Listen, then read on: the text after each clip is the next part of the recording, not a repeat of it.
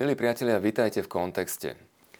Yorkský kardinál Timothy Dolan v rozhovore pre rozhlasovú stanicu Sirius XM povedal, že jeho 90-ročná matka zostáva radšej hladná a bez obeda, než by mala zísť do spoločnej jedálne medzi ostatných obyvateľov penziónu, v ktorom žije, pretože sa hambí a nevedela by odpovedať na otázky, ktoré vyvolalo zneužívanie v cirkvi v Pensylvánii a list bývalého amerického nuncia monsignora Karla Máriu Vigano, ktorý tému ešte vyostril.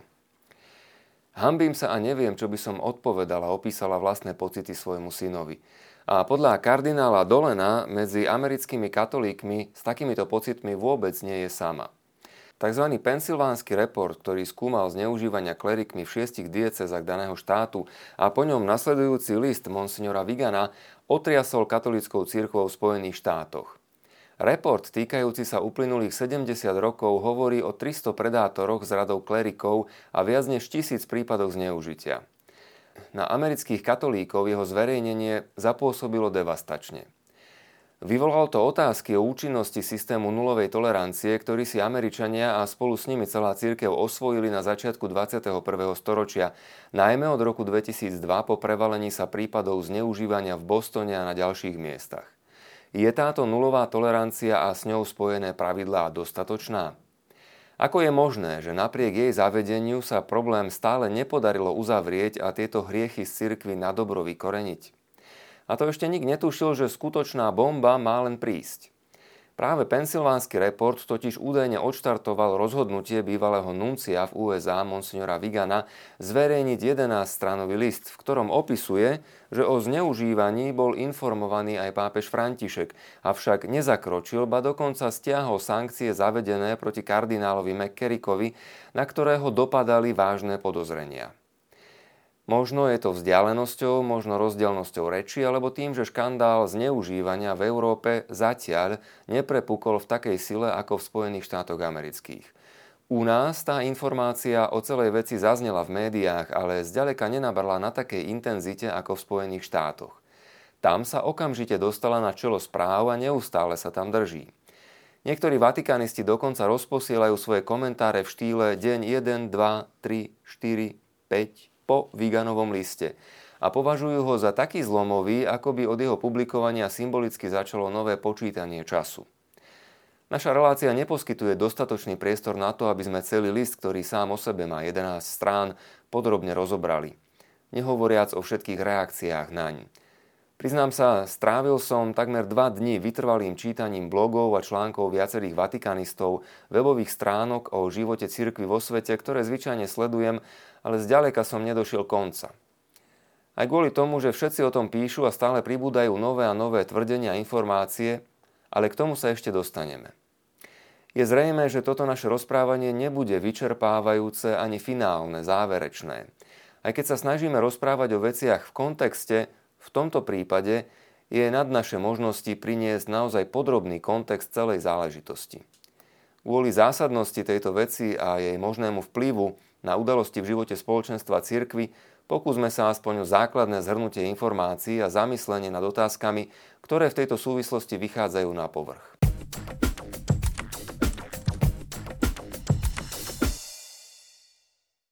Kto je teda monsignor Carlo Maria Vigano a čoho sa týka list, ktorý publikoval 25.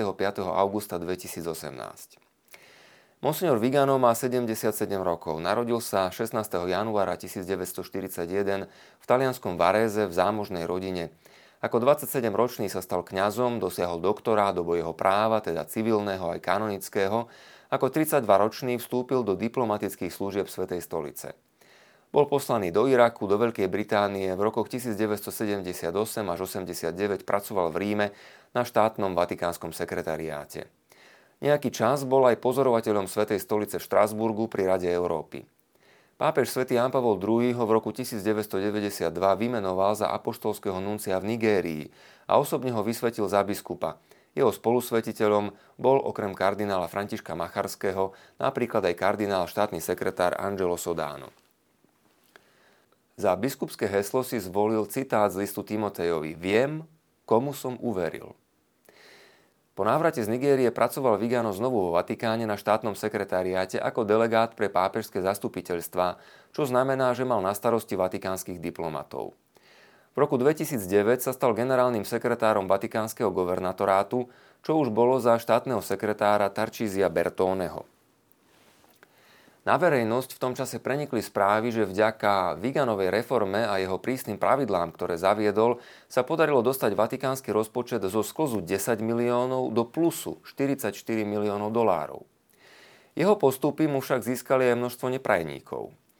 Vo všeobecnosti by sa však dalo povedať, že až do tohoto okamihu si príbeh monsignora Vigano držal tzv. low profile. Veľa sa o ňom na verejnosti nehovorilo, skôr minimálne.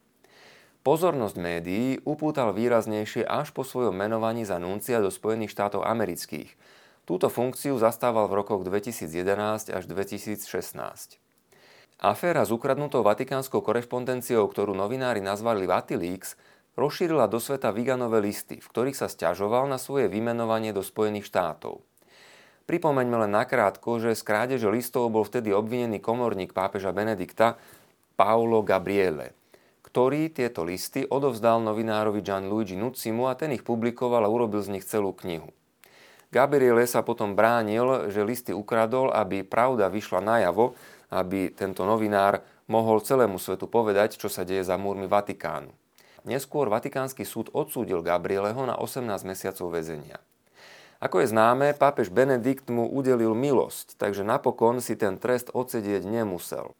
No ale z listov, ktoré Gabriele ukradol a novinári publikovali, vyšlo najavo, že Vigano pokladal svoje preloženie do Spojených štátov za nespravodlivosť a pomstu istej lobby, ktorej mali vadiť jeho prísne pravidlá zavedené proti nehospodárnosti a korupcii vo Vatikáne. Na druhej strane na verejnosť prenikli aj obvinenia na adresu samotného Vigana z rodinkárstva presadzovania svojho synovca Karla Máriu Polvániho a zo snahy získať kontrolu nad vatikánskymi bezpečnostnými zložkami. V listoch sa Vigano stiažoval štátnemu sekretárovi Bertónemu, že porušil svoj sľub urobiť ho nástupcom kardinála Lajola, ktorý predsedal governatorátu Vatikánskeho štátu, čím ho de facto pripravil o možnú hodnosť kardinála, ktorá je s týmto úradom zvyčajne spojená. V Spojených štátoch amerických Vigano v každom prípade, ako sme už spomenuli, pracoval až do roku 2016, kedy rezignoval z úradu po dosiahnutí veku 75 rokov, čo automaticky vyžaduje kanonické právo. Pozornosť médií v USA vzbudil svojou účasťou napríklad na pochode za manželstvo, obhajobou tradičných hodnôt a intenzívne sa o ňom hovorilo v súvislosti s návštevou Kim Davisovej, ktorej sprostredkoval stretnutie s pápežom Františkom počas jeho pastoračnej návštevy Spojených štátov amerických. Davisová bola úradnička, ktorú poslali na niekoľko dní do väzenia za to, že odmietla vydať licenciu na sobáš pre dvojicu toho istého pohľavia. Jej stretnutie s pápežom bolo zverejnené až po skončení návštevy a vyvolalo silnú kontroverziu. Napríklad aj kvôli tomu, že samotná Davisová žila už vo štvrtom manželstve. Ďalšou mediálne známou okolnosťou Viganovej služby v Spojených štátoch bolo obvinenie z toho, že v roku 2014 nariadil predčasné ukončenie vyšetrovania arcibiskupa Johna Ninšteta, obvineného z prehreškov v oblasti sexuality a z nedostatočného postupu voči kňazom, ktorí sa dopustili zneužívania mladistvých. Vigano mal tieto obvinenia odmietnúť a dať ukončiť vyšetrovanie. Biskup Ninštet neskôr spolu so svojím pomocným biskupom pod tlakom narastajúcich obvinení podal rezignáciu a svätý Otec ju prijal. Všetky tieto medializované kontroverzie však zďaleka nedosahujú závažnosť toho, k čomu sa Vigano odhodlal až po svojom odchode do penzie.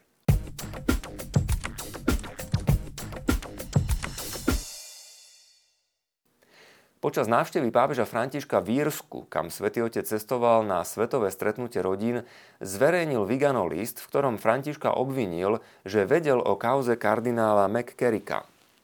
Aj o tom, že Benedikt XVI proti nemu vydal sankcie. Avšak namiesto toho, aby proti McCarrickovi dôrazne zasiahol, František pôvodné sankcie mal stiahnuť a dokonca McCarricka urobiť svojim poradcom pre menovanie ďalších biskupov v Spojených štátoch amerických. Viganov v liste zároveň verejne vyzval pápeža na odstúpenie, spolu s množstvom ďalších cirkevných predstaviteľov, ktorí o celom prípade vraj mali takisto vedieť. McCarrick, ktorý má dnes 88 rokov, v minulosti pôsobil ako pomocný biskup v New Yorku, biskup Metuchenu, arcibiskup New Yorku a od roku 2001 do 2006 ako washingtonský arcibiskup. Za kardinála ho menoval ešte pápež svätý Jan Pavol II v roku 2001. 28. júla 2018 pápež František prijal rezignáciu McCarricka z kolégia kardinálov, po tom, čo voči nemu bolo znesených množstvo obvinení z homosexuálneho správania a v jednom prípade tiež zo zneužitia maloletého. Poslednou kvapkou bola správa vyšetrovacej komisie New Yorkskej arcidiecézy, ktorá obvinenie zo zneužitia 16-ročného ministranta McCarrickom v čase, keď bol ešte kňazom, označila za dôveryhodné a odôvodnené. Popri tom bol McCarrick obvinený zo vzťahov so seminaristami, ktorých mal pozývať do svojho domu na pláži a zdieľať s nimi spoločné lôžko.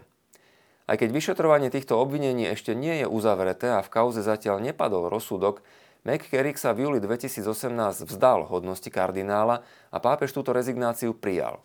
Zároveň mu prikázal stiahnuť sa do ústrania modlitby a pokánia. Vigano však tvrdí, že on sám Františkovi o danej veci hovoril ešte v roku 2013. A pápež František napriek tomu ďalších 5 rokov nekonal. V liste ďalej McCarricka viní, že zorchestroval menovanie arcibiskupa Cúpiča do Chicaga a arcibiskupa Tobina do New Yorku. Popri tom obvinuje mnohých ďalších vysokých predstaviteľov, napríklad kardinála Kevina Farela, prefekta dikastéria pre lajkov, rodinu a život, alebo washingtonského arcibiskupa kardinála Donalda Werla, že o správaní McCarricka vedeli, ale nekonali. Farrelly World tieto obvinenia popierajú, Vigano však nastojí na tom, že nemohli nevedieť. Publikovanie listu plného rozličných detajlov zo zákulisia predovšetkým v Amerike zdvihlo masívnu vlnu nedôvery voči katolíckej cirkvi. Načasovanie výrazne ovplyvnilo záver pápežovej cesty do Írska a zároveň postavilo svätého Otca do situácie, keď sa nemohol vyhnúť novinárskym otázkam.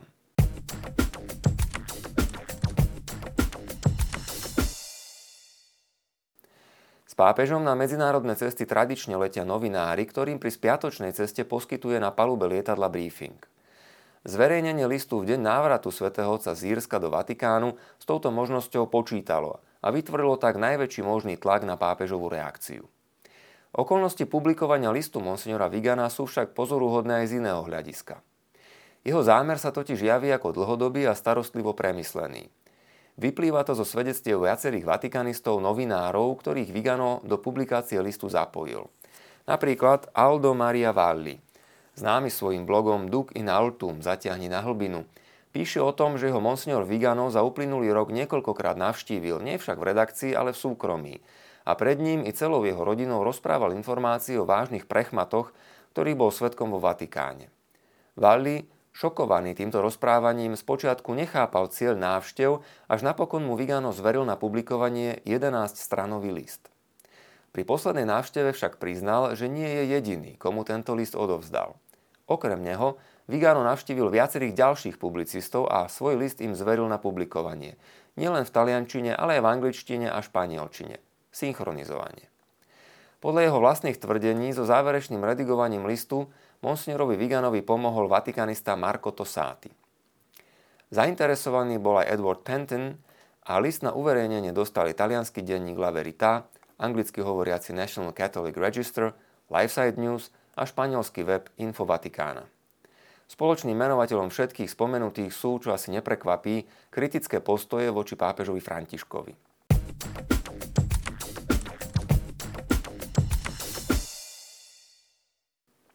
Vigano publikovanie listu uzavrel tým, že odlieta na neznáme miesto, pretože sa obáva o svoj život a vypína mobil. Ani novinári ho už nemajú kontaktovať, pretože nik ho viac nemá hľadať.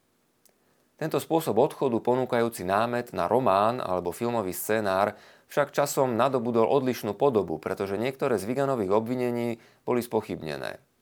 On na spochybnenia v zápäti reagoval – Treba však zdôrazniť, e, že list monsignora Vigana nie je uniknutý, ukradnutý, ale je publikovaný zámerne, z vlastnej vôle, navyše s výzvou na odstúpenie pápeža, čo je čosi bezprecedentné, čo doteraz nemá obdobu. Diplomat, ktorý má dobrú povesť, celý život pracoval v službách Svetej stolice, Napokon odišiel s odsťou do penzie, tešil sa dôvere a širokej podpore nielen vo Vatikáne, nie je hocikto. A jeho slova nemožno brať na ľahkú váhu. Na kredibilite im neuberá ani to, že by opustil cirkevnú službu, ako tomu býva neraz pri kritikoch cirkvy z radou odídených kňazov. Navyše, autentickosť jeho svedectva, čo sa týka kardinála McKerricka, verejne potvrdil aj konzultant americkej nunciatúry Monsignor Jean-François Lenteum, ktorý mal byť podľa monsignora Vigana svetkom búrlivej konverzácie medzi niekdajším americkým nunciom Sambim a McCarrickom, keď mu nuncius Sambi oznamoval sankcie uložené na neho pápežom Benediktom. Konzultant nunciatúry, hoci odmetol ďalšie komentáre, potvrdil, že Vigano v danej veci hovorí pravdu. Na druhej strane viacerí cirkevní predstavitelia spomenutí v liste dôrazne verejne odmietli, že by o obvineniach voči McCarrickovi vedeli a početní komentátori poukazujú aj na nezrovnalosti, ktoré z publikovaného listu vyplývajú. Napríklad, hoci Vigano tvrdí, že pápež Benedikt McKerricka sankcionoval, neexistujú o tom žiadne písomné záznamy. A spôsob McKerrickovho života po údajnom uložení sankcií nejako nenasvedčuje tomu, že by mali skutočný účinok. McCarrick vôbec neprestal verejne vystupovať, dokonca sa verejne stretal aj so samotným pápežom a príjmal ocenenia na podujatiach, ktorý sa zúčastňoval ešte aj samotný Vigano. A ten nikoho od oceňovania kardinála neodrádzal. Sám mu k získaniu ocenení blahoželal a vyjadroval sa o ňom dokonca, že je všetkými nami milovaný. McCarrick sa navyše viackrát verejne stretol a nechal fotografovať s pápežom Benediktom tak počas návštevy Adlímina, ako aj pri blahoprianí k narodeninám alebo pri rozlúčke potom, čo Benedikt rezignoval z úradu. Nič nenasvedčovalo tomu, že by medzi kardinálom a pápežom malo dôjsť k vážnemu sporu, že pápež mal vedomosť o jeho skutkoch a dal ho za ne potrestať. V jadre problému Viganových obvinení je to, že sa neraz odvoláva na súkromné konverzácie, ktorých autenticitu môžu potvrdiť len ich priami účastníci a navyše ich prezentuje z vlastného uhla pohľadu. Avšak v okamihu, keď sa ozvú hlasy, že veci sa nemali celkom tak, ako ich Vigano opísal, reaguje dodávaním ďalších skutočností na obhajobu vlastných tvrdení. Malým príkladom je aj prípad Kim Davisovej.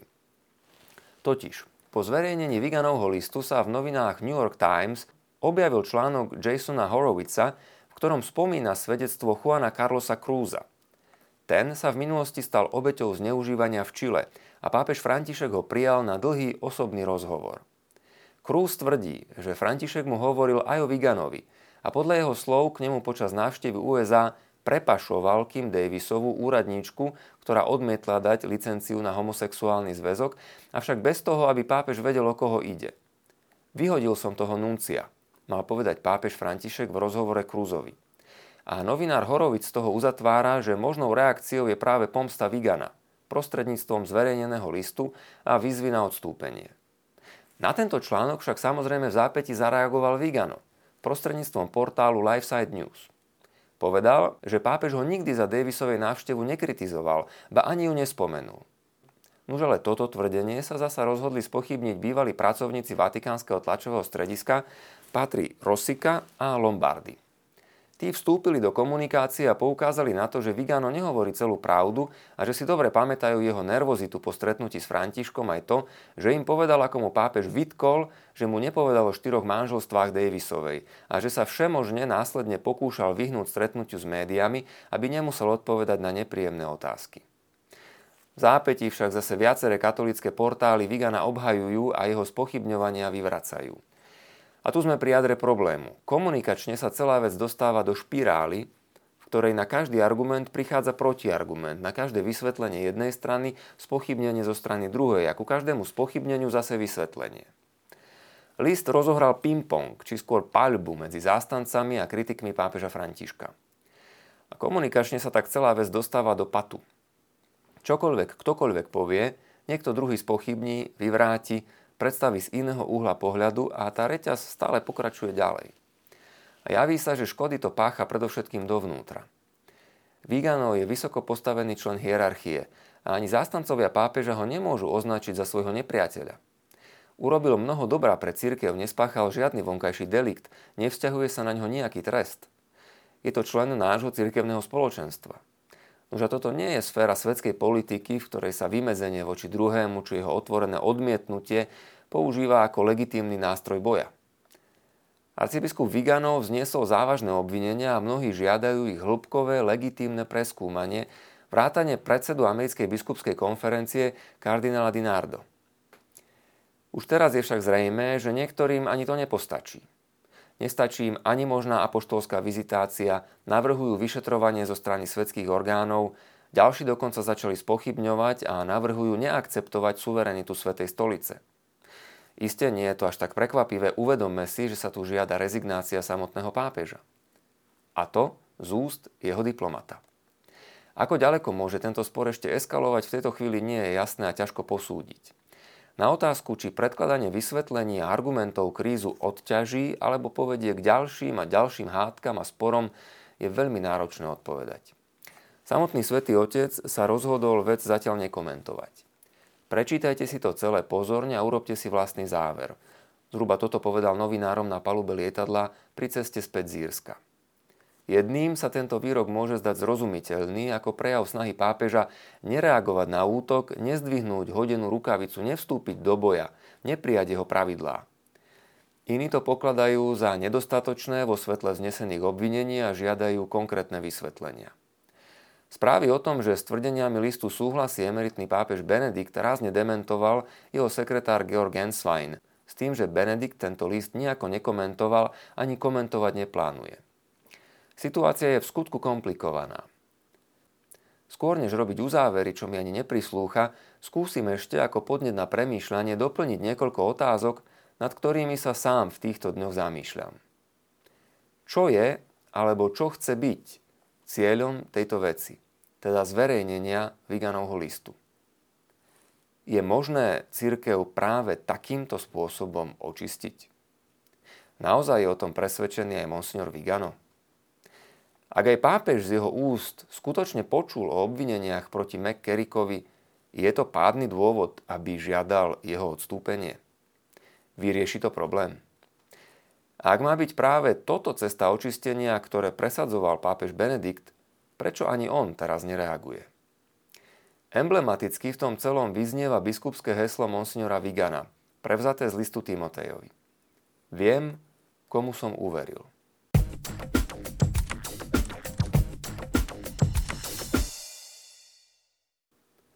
Naozaj, otázkou je, komu majú veriť ľudia, ktorí toto celé s údivom sledujú. A komu sme teda uverili, na čom sa zakladá naša viera? Pavol, keď píše Timotejovi, nehovorí o sebe, ani o apoštoloch, ale o viere v Ježiša Krista.